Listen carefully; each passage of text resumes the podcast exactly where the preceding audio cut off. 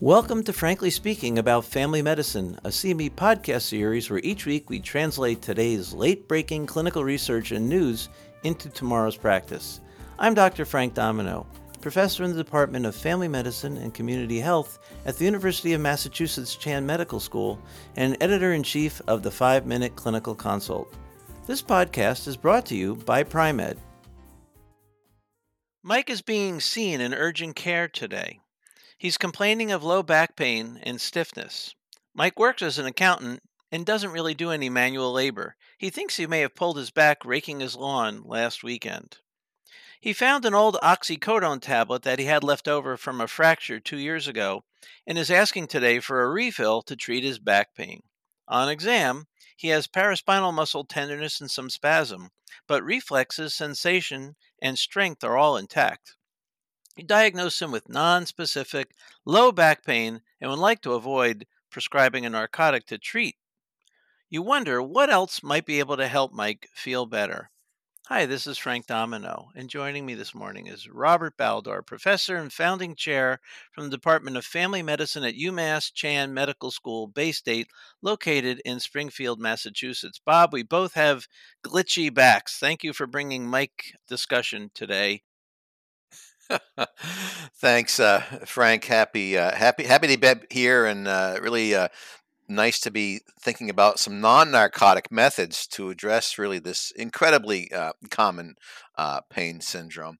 So, what I'd like to discuss is a systematic review that looked at a variety of treatments for acute and subacute again, mechanical non-specific low back pain, which is the most prevalent type of low back pain.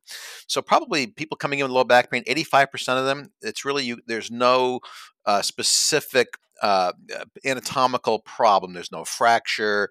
Uh, there, there's no radicular pain and uh, radiculopathy and so on. So it's non-specific low back pain.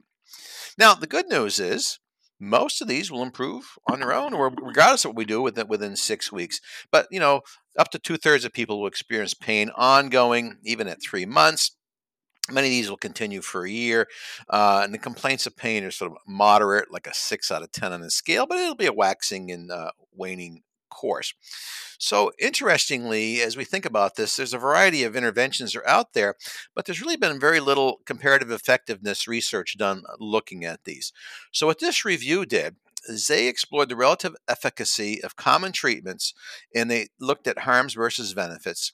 They did a systematic review and a network and meta analysis from the, uh, the literature. The review included randomized clinical trials involving adults with non-specific low back pain who had pain for six weeks, which is the acute, or uh, six to twelve weeks subacute, and there was follow-up up to twelve months in a lot of these uh, these studies that were that were done. After they looked at believe it or not, because this is it doesn't surprise me, right? Looked at over six thousand articles, and, and, then ended up coming up with only forty six randomized controlled trials that really were of significant uh, benefit to be uh, analyzed, uh, uh, significant research rigor, I should say. So almost nine thousand participants uh, were involved in it the uh, median uh, number of individuals in these trials was about 40 with a mean age of about 40 with almost equal number of men and uh, women. The studies had to include pharmacologic and non-pharmacologic treatment along with inert treatments as a uh, control. The uh, non-pharmacologic treatments included omt acupuncture dry needling, um, and they encompass some sham and placebo treatments as well as for for uh, or no treatment uh, for comparators. And the primary outcomes were pain intensity and disability, so uh, uh, function. The secondary outcomes, of course, they looked at were adverse events as well, and they looked at follow up.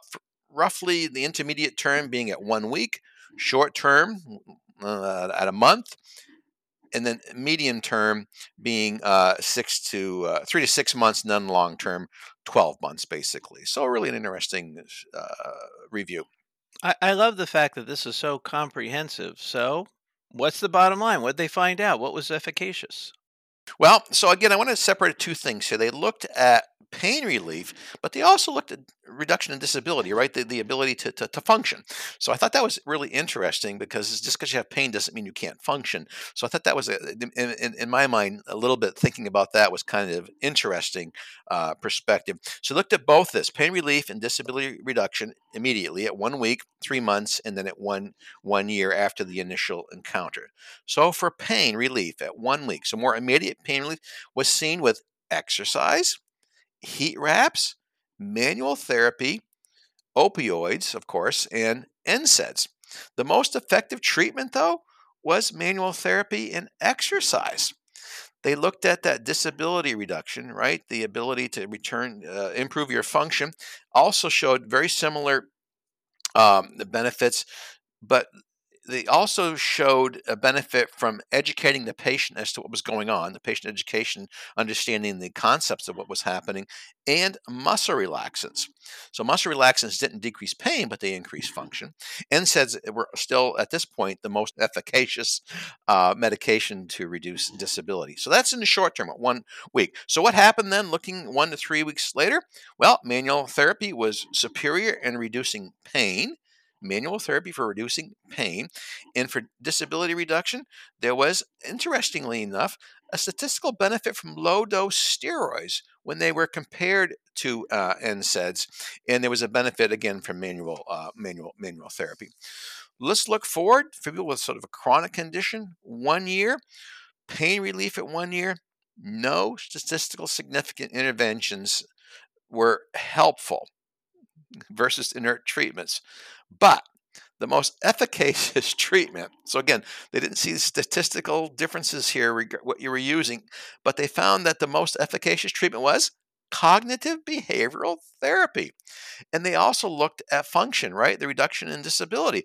Most efficacious treatment, cognitive behavioral therapy. And so, just to give you the, the statistics on that, so that long term uh, relief was reported in uh, 74%. So, uh, three quarters of patients re- reporting uh, pain relief with, with cognitive behavioral therapy, and 68.5% uh, reporting re- uh, reduction in disability with cognitive behavioral therapy. Yep. I'm I'm actually thrilled with this finding. I, I think we we emphasize writing, uh, or not even writing anymore, but providing medication to treat things where there are other things, simple things, things like exercise or moving around, that have a huge impact on short and long term outcomes. Uh, non pharmacological therapies seem to be the answer. What about adverse events? Yes. Well, um, uh, over half of the studies actually reported adverse events. And uh, as you can imagine, there were some uh, mild to moderate events associated with, with heat wrap, muscle relaxants, NSAIDs, opioids, acetaminophen, and steroids, actually along with inert treatments. And but the most the mild to moderate events that were most commonly reported, number one was with opioids, 65% of the time. NSAIDs 54% of the time, and steroid arm 46% of the time. So, uh, opioids not being shown to be efficacious with the highest uh, likelihood of adverse events as well, which is really, uh, you know, uh, interesting to see. I, I, hope I hope all specialties pay attention to this because um, I think it's long gone out of favor to use uh, opiates for acute pain uh, associated with nonspecific low back pain. But I know certain sectors, uh, especially urgent care settings, feel some pressure to make the patient happy, and this this data should hopefully broaden their perspective. Want to just give us a quick summary then? What's the bottom line here? Yeah, the bottom line here really is for acute pain. If you need to prescribe something, uh, you want to prescribe something. It's an NSAID with a muscle relaxant that's going to uh, be uh, help with pain reduction and return uh, to function. But this this analysis really highlights it's really a potentially minor role uh, for these medications, and the most efficacious interventions included heat wraps, manual therapy, and prescribing exercises like the McKenzie exercises. And so that's really important. By the way, the um, interesting, uh, the acetaminophen appears to offer uh, limited to no benefit in this uh, in, in in this review when we're talking about uh, treatment for acute low back pain. Of course, I often prescribe that with the NSAIDs because it has a potentiating uh, effect, but on by itself, it doesn't seem to be uh, very very helpful. Bottom line. Acute, subacute low back pain should be managed with non pharmacological interventions as pain and disability reduction best achieved by heat wraps, manual therapy, and exercise. For pharmacologic interventions, best net benefit for pain and disability reduction appears to be with NSAIDs and muscle relaxants, and there may be a role in there for some low dose steroids as well for longer term use. Bob, that's great. Thank you so, so much. This is terrific. Practice pointer. Acute and subacute low back pain can be managed with non pharmacological interventions. Pain and disability reductions are best achieved by heat wraps, manual therapy, and exercise. When pharmacological interventions are prescribed, the best options for pain and disability re- reduction appears to be NSAIDs and muscle relaxants. Join us next time when we talk about the impact of beta blockers post MI and how our practices are all about to change. Thank you for listening to Frankly Speaking About Family Medicine, brought to you by Pri-Med. To claim CME credit and receive additional information about the article referenced in today's episode, follow the link in the description.